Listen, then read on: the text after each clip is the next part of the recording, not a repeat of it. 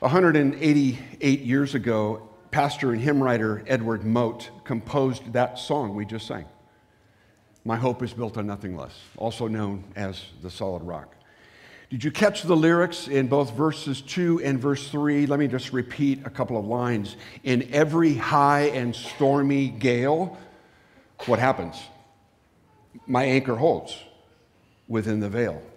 Why? Because in verse 3, the hymn writer says, his, his oath, that is God's oath, his covenant, his blood, support me in the whelming flood. And when all around my soul gives way, he then is all my hope and stay. Psalm 93 revolves around the verse at its center. And I, I, noticed even as Anne read the, the five verses that she paused because there's a turn and the psalm literally rotates around verse 3. Because verse 3 provides the reason for why we need a God who reigns. So we're going to begin in the middle today as opposed to verse 1, and then we're going to work our way through. So, again, have your Bibles open. I want you to follow along, whether it's paper or digital. I want, this, I want you to see this with your own eyes in, on your own device or in your own in, uh, scripture in front of you.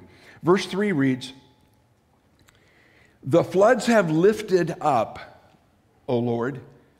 The floods have lifted up their voice.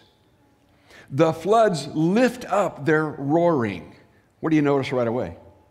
There's repetition, right? There's repetition. Uh, lifted, lifted, lift. The psalmist is, is using repetition to dramatize the chaos. And in this verse, there's this building crescendo of noise and chaos and tumult and destruction. Remind you of anything? How about life as we live it? in the 21st century, right? In fact, the, it's interesting, the psalmist even gives a voice to, uh, to something in nature, to the floods. The term roaring literally means, and it's better translated as crashing or dashing or pounding. There's a lot of noise in this song. Raging seas and pounding waves are often used in Scripture as symbols of the rise and then the fall of nations. and as the nations fall, the, the clanging sound of their rulers who are trying to convince their people that everything is fine. This also reminds us, and I think the psalmist may have this in mind as well, the chaos in Genesis chapter 1, verse 1 and verse 2. The chaos that is abounding at creation and where God comes in and creates everything we know out of the chaos that was in existence at that point. Well, when the floodwaters of life begin to, to rise around us, I wonder, wh- where is our focus? Usually, initially, our focus is on the threats around us, right? I'm a fix it kind of a guy, and I want to figure out how to fix it so I can get out of the chaos. Instead of what, doing what the psalmist does, and that is focusing on the throne above us. Now, we don't know who wrote Psalm 93. We're not exactly sure, or even when it was written. But there's, a, there's plenty of other Psalms. We've sung about them already this morning, but there's one in Psalm 29 that we know David wrote. And in verse 10, David says this The Lord sits enthroned over the flood. The Lord sits enthroned as king forever. Do you remember Luke chapter 8, verses 24 and 25? Um, the story of Jesus asleep in the boat. Do you remember that story? It's talked about in more than one gospel, but I like Luke's account. Verse 24 reads, And they, that is the disciples, they woke him. Jesus is asleep in the boat and a storm has come up quickly, a windstorm on the Sea of Galilee, and it wreaks havoc and creates chaos. And they woke him up and, and crying out, Master, Master, we're perishing. It's like, and implied there is, and you're sleeping. What's going on here? And he awoke, and what did he do? He rebuked the wind and the raging waves. And what happened? They ceased. the text says, and there was calm. And then he said to them, Where is your faith? And I, I, I can't help but think when he's asking that question, he's really asking, Who is the object of your faith? Right? Where is your faith? Who is the object of your faith? And they were afraid and they marveled and they said to one another, Who then is this that he commands even winds and waters and they obey him? When you place a magnifying glass over a flower or an insect, uh, or, and don't get the wrong idea here, not in the hot sun, we're not talking about frying insects, but when you place a magnifying glass over something that you it's too small to see the details with the naked eye, what happens? We, you suddenly begin to grasp the depth of intricate detail that God has put into that design feature. Well, Psalm 93 is sort of like a magnifying glass, but it's a magnifying glass over God's character. You know, we may sing songs or hymns or praise songs uh, that have the lyrics, Our God reigns. But what, or better yet, who exactly are we praising? And why would we do that? Well, Psalm 93 answers those questions. I believe a big idea in this psalm is this that God reigns in multiple ways in the midst of life's floods. Just a couple weeks ago, I was struck by a, an article that I saw that came across one of my digital feeds. Really, it was the pi- picture, the photograph that grabbed my attention because it showed a couple of, uh, a pair of brand new Apple AirPods sitting on top of an Apple iPhone. I thought, well, that's curious, that's interesting. And then I looked at the title, and the title was Listening to Jesus Playlist. I thought, ooh, I, I got to read this article. That sounds pretty cool. And the premise of the article is that the book of Psalms are a collection of poems and songs that Jesus listened to. It was part of Jesus' playlist. The Bible Project, which many of you are aware of, it's based uh, nearby in Portland. They've got a great video, on, a new video on the Psalms that suggests that the book of Psalms is a virtual temple for all generations of God's people. It, it's designed for a lifetime of slow rereading and reflection. David, who wrote about half of the Psalms, and the other songwriters, they're like prayer coaches. I love that phrase giving us words for lament, words for confession, words for praise, words for worship. The Psalms give us the language that we can pray back to God in great situations and in situations like this when the floodwaters are rising. So, in a sense, we're going to look at Psalm 93 from that perspective. We're going to let Psalm 93 coach us, as it were, into how to, how to deal with the storms of life. Early this morning, we had a prayer time with our worship team, and Ben, our worship leader, prayed that this morning's message would not just be theoretical, that speaks of his all time existing one. I am the existing one. The beauty of the name, though, is that this became God's covenant name, used by his people to speak of what I prayed about relationship. This isn't some distant creator God, all powerful, distant God. No, this is Yahweh. This is Jehovah. This is the covenant keeping God who wants to be in relationship with us. In the midst of all of what we're going to see here, his majesty and everything else that we're going to read about, he wants to be in relationship with us. And notice it says that he is robed in majesty. The term there speaks of being clothed with something, being enveloped.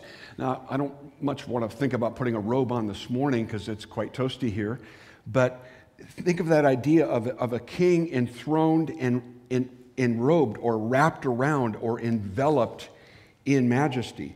God is clothed with majesty, not with the emblems or the symbols of majesty, but with majesty itself. And even the term majesty, when translated literally, it means, it means a rising up, it means a lifting up, it means a swelling. It speaks of what we might say pomp and circumstance, right? When, when we have graduations, they play pomp and circumstance, which refers to the, the impressive formal activity of, of commencing into life, of graduating. That, that's what this term majesty has involved with it. This first attribute, God reigns in majesty, I think it begs a question to ponder. And I'm going to pose two or three questions as we work our way through the text. Here's the question Are we too casual, too informal in the presence of the Lord?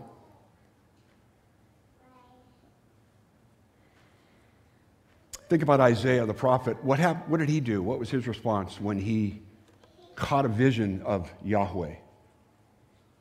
Did he just stand there and kind of twiddle his thumbs and, hey, how are you doing? Good, good to meet you? No. He fell flat on his face because he recognized that, he, that God was majestic and he was not. God is other than what we are. God reigns in majesty. The second attribute I want us to notice is also in verse 1. It's in this, the next phrase in verse 1. He has put on strength as his belt. God reigns not only in majesty, but God reigns in strength. He is belted in strength or girded in strength. He's encompassed, he's, he's bound about and around by strength. What's fascinating about this phrase is that in other places in the Old Testament, when it's used, whether it's the book of Job or other places in Psalms or even the prophet Jeremiah, the term implies being equipped for something because it means to be dressed for action, right? You put on this belt and you're ready to go. Well, our majestic God also reigns by putting on this belt of strength. He is belted with strength. God is, is being portrayed here as our warrior king. He's dressed for battle, he's defending, he's protecting. God reigns in majesty, real majesty. Not majesty, though, simply because of position. He didn't get elected to this, and he's in a position, so therefore he has majesty. No, it's majesty based on substance, and the substance is strength. Well, I believe this attribute, the second attribute, I, I think it begs a question too. In our moments of weakness, and you've had one or two of those this last week, right? what do we focus on? Do we focus on our weakness or do we focus on God's strength? The psalmist is saying, focused on God's strength because God reigns in strength. God is dressed for action, so to speak, on our behalf. Let's go to the third attribute I, I told you this would go quickly, right? But it's so, so rich. There's so many things to ponder, to kind of chew on. If the least I can do today is to get you to look at this psalm in a different light and then invest additional time in it, just pondering some of these attributes, then we, have been effective.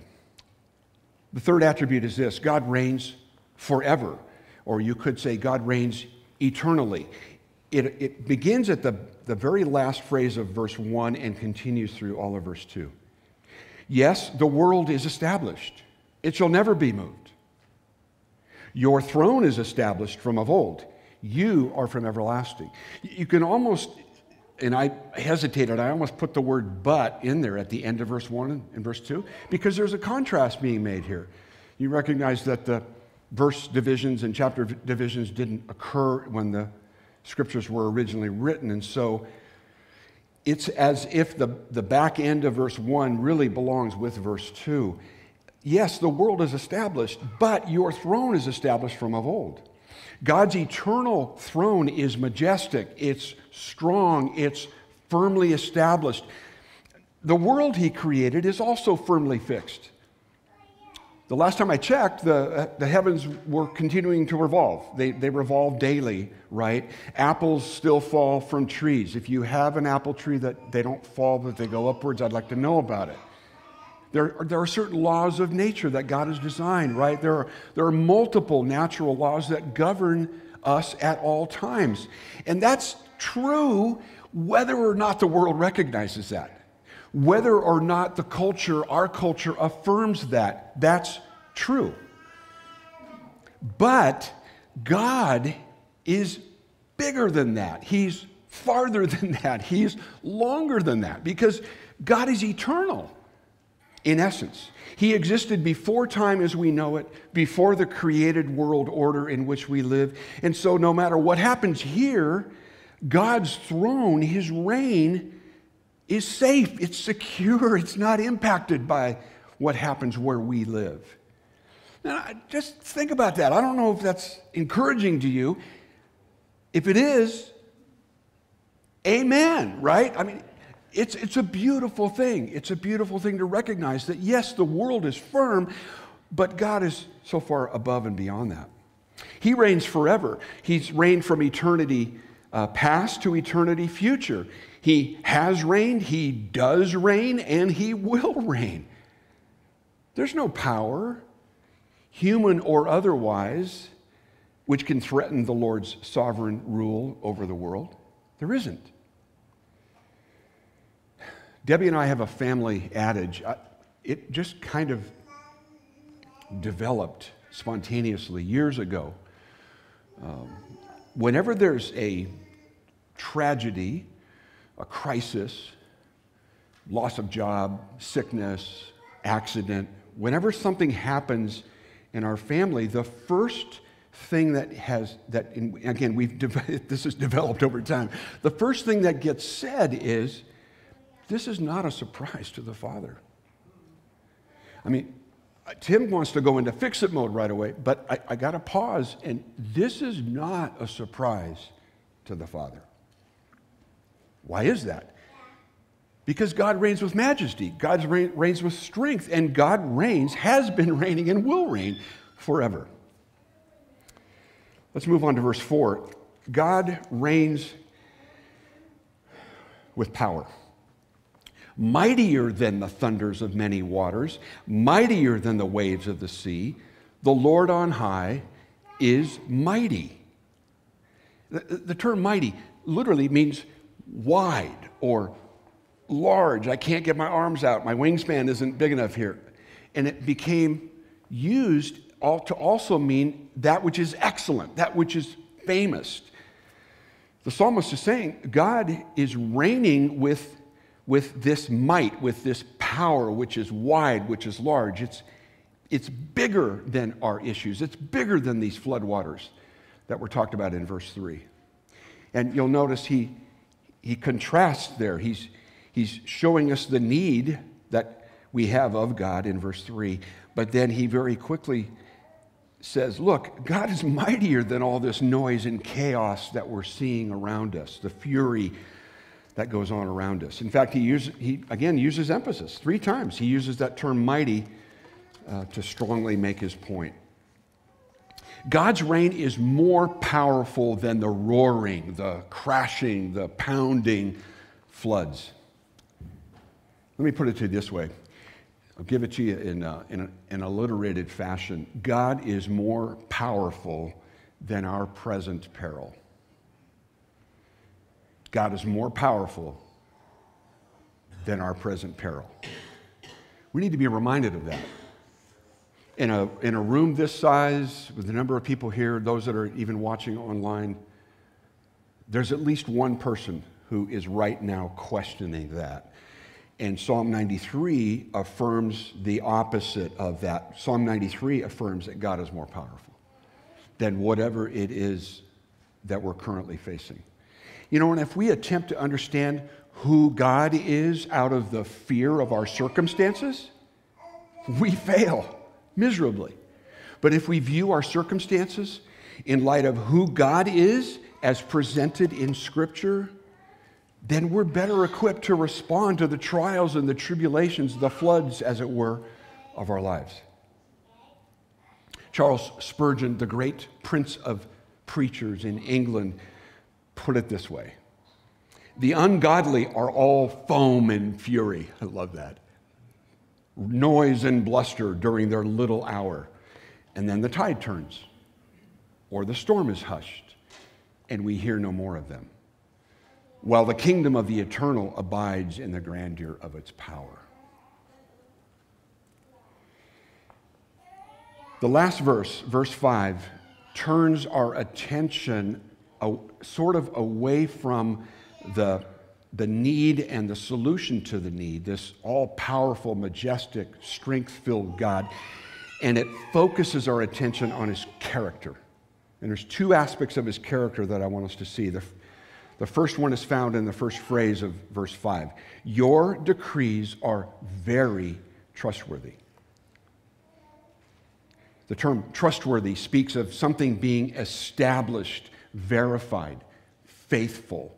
And he says uh, that it's exceedingly established, abundantly confirmed, sustained, or supported. In fact, uh, mothers in the room will relate to this. The term is trustworthy is used to indicate the kind of support that an arm would bring while carrying a child. I guess there's dads in the room too. We just had our youngest daughter and son in law here, and I was, I was struck by just how careful our son in law is, particularly with their two year old, in, in carrying her. That speaks of trustworthiness. It's a, it's a wonderful picture that we can have when we think of God's word, God's decrees. They are very trustworthy, supportive. The Apostle Paul, uh, Peter rather, makes it clear in his first letter, second letter, that um, false prophets, false teachers, scoffers, they will abound in the times in which we live. But God's promises will all be fulfilled in their time. You know, our great adversary, Satan, has been attacking uh, the, the Word of God since he first lied to Eve in the garden in Genesis chapter 3. But you know what? The Word of God still stands. Derek Kidner, who's written a classic commentary on the Psalms, actually two volumes, says this about the trustworthiness of God's Word. Scripture rests on the integrity of God who vouches for its statements, promises, warnings, and commands. I love that. And then Spurgeon again. As in providence, the throne of God is fixed beyond all risk, so in Revelation, his truth is beyond all question. So when the floodwaters of life uh, start to rise and roar around us, we need someone to come and rescue us, but we need someone whose word we can trust. His, his word, this word, is more trustworthy than any word we're going to hear anywhere else. I got up super early this morning just to review my notes, and this popped into my head. I don't think I've read it somewhere else. I'm going to claim it as original. Twitter teeters and totters in the face of God's trusted word. If you'd like to tweet that, go right ahead, claim it as your own. But all of social media Facebook, Twitter, Instagram they teeter and totter in the face of God's trusted word. And you know, in life's darkest moments, what, what some might call the dark night of the soul, um, we're called upon to invest more time in His Word. That's the response. I've shared from this pulpit, I've shared with many of you individually that I went through a very dark night of the soul that lasted nine years. I've been hurt badly by a local church, and I didn't respond to that very well, and basically told God, I'll see you later. But the one thing I did was this is I stayed in his word. It's wonderful to have a, a loving bride who stayed on her knees praying those nine years but the one good thing I did was I stayed in His Word. And most of the time it was in this book of Psalms. I wasn't doing exegesis on Romans, okay? I was staying in the book of Psalms and allowing God's Word to instruct my soul and to, and to communicate to me. So if you're in a wilderness experience like that, invest more time in the trustworthy decrees of God's word. The final attribute, number six, is also found in this verse, and it reads at the, the back end of, of the verse, it reads, Holiness befits your house, O Lord, forevermore. The, the holiness speaks of the, the otherness. God is God and we are not. It speaks of his set apartness, his sacredness. And it says that holiness befits your house. What does that mean? It's a term, befits. We don't usually use that. It's only used three times in the Old Testament. The other two times it's used in a way to communicate beauty. It's used in Song of Solomon and also Isaiah, and it's translated as comely or beautiful. But what it really means is to be at home. And when you're at home, it's a beautiful thing. Well, what's at home here in God's house? Holiness. His holiness, His separateness, His otherness. In fact, holiness is the beauty of God's character. And it's going to last forevermore. That statement will always be true. That will not go away.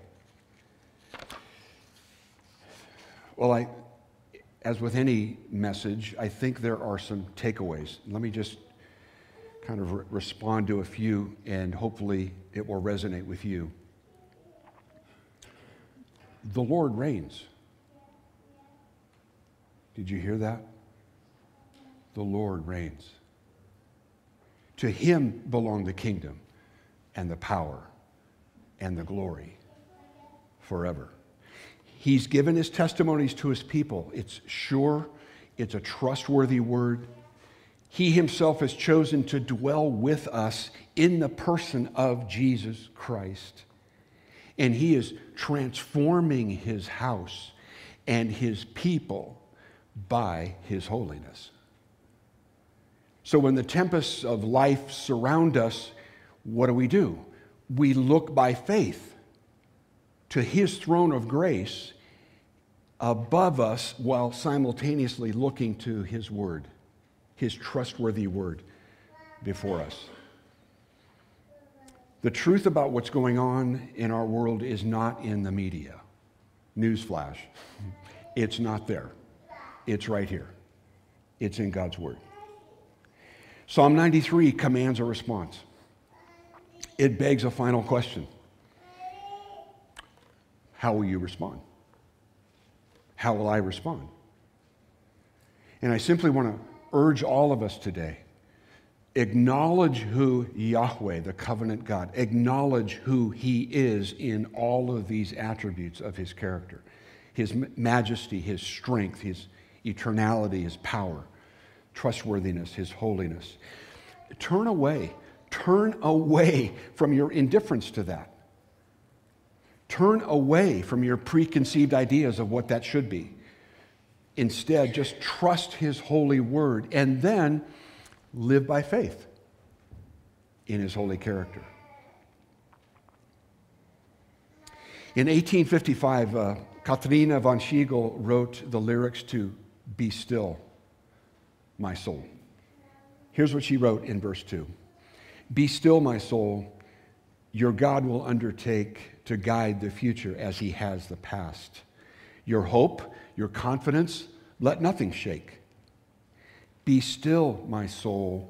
The waves and winds still know his voice, who ruled them while he lived below. Let's pray. And I'm simply going to pray with the help of David, the prayer coach, Psalm 65. Let's pray. Praise is due to you, O God, in Zion, and to you shall vows be performed. O you who hear prayer, to you shall all flesh come. When iniquities prevail against us, you atone for our transgressions. Blessed is the one who choo- you choose and bring near to dwell in your courts we shall be satisfied with the goodness of your house, the holiness of your temple. By awesome deeds, you answer us with righteousness, O God of our salvation, the hope of all the ends of the earth and of the farthest seas, the one who, by his strength, established the mountains, being girded with might, who stills the roaring of the seas, the roaring of their waves, the tumult of the peoples, so that those who dwell at the ends of the earth are in awe at your signs. You make the going out of the morning and the evening to shout for joy. Father, that is our prayer, that you would make our hearts shout for joy as we reflect on who you are. We thank you in the precious name of Jesus. Amen.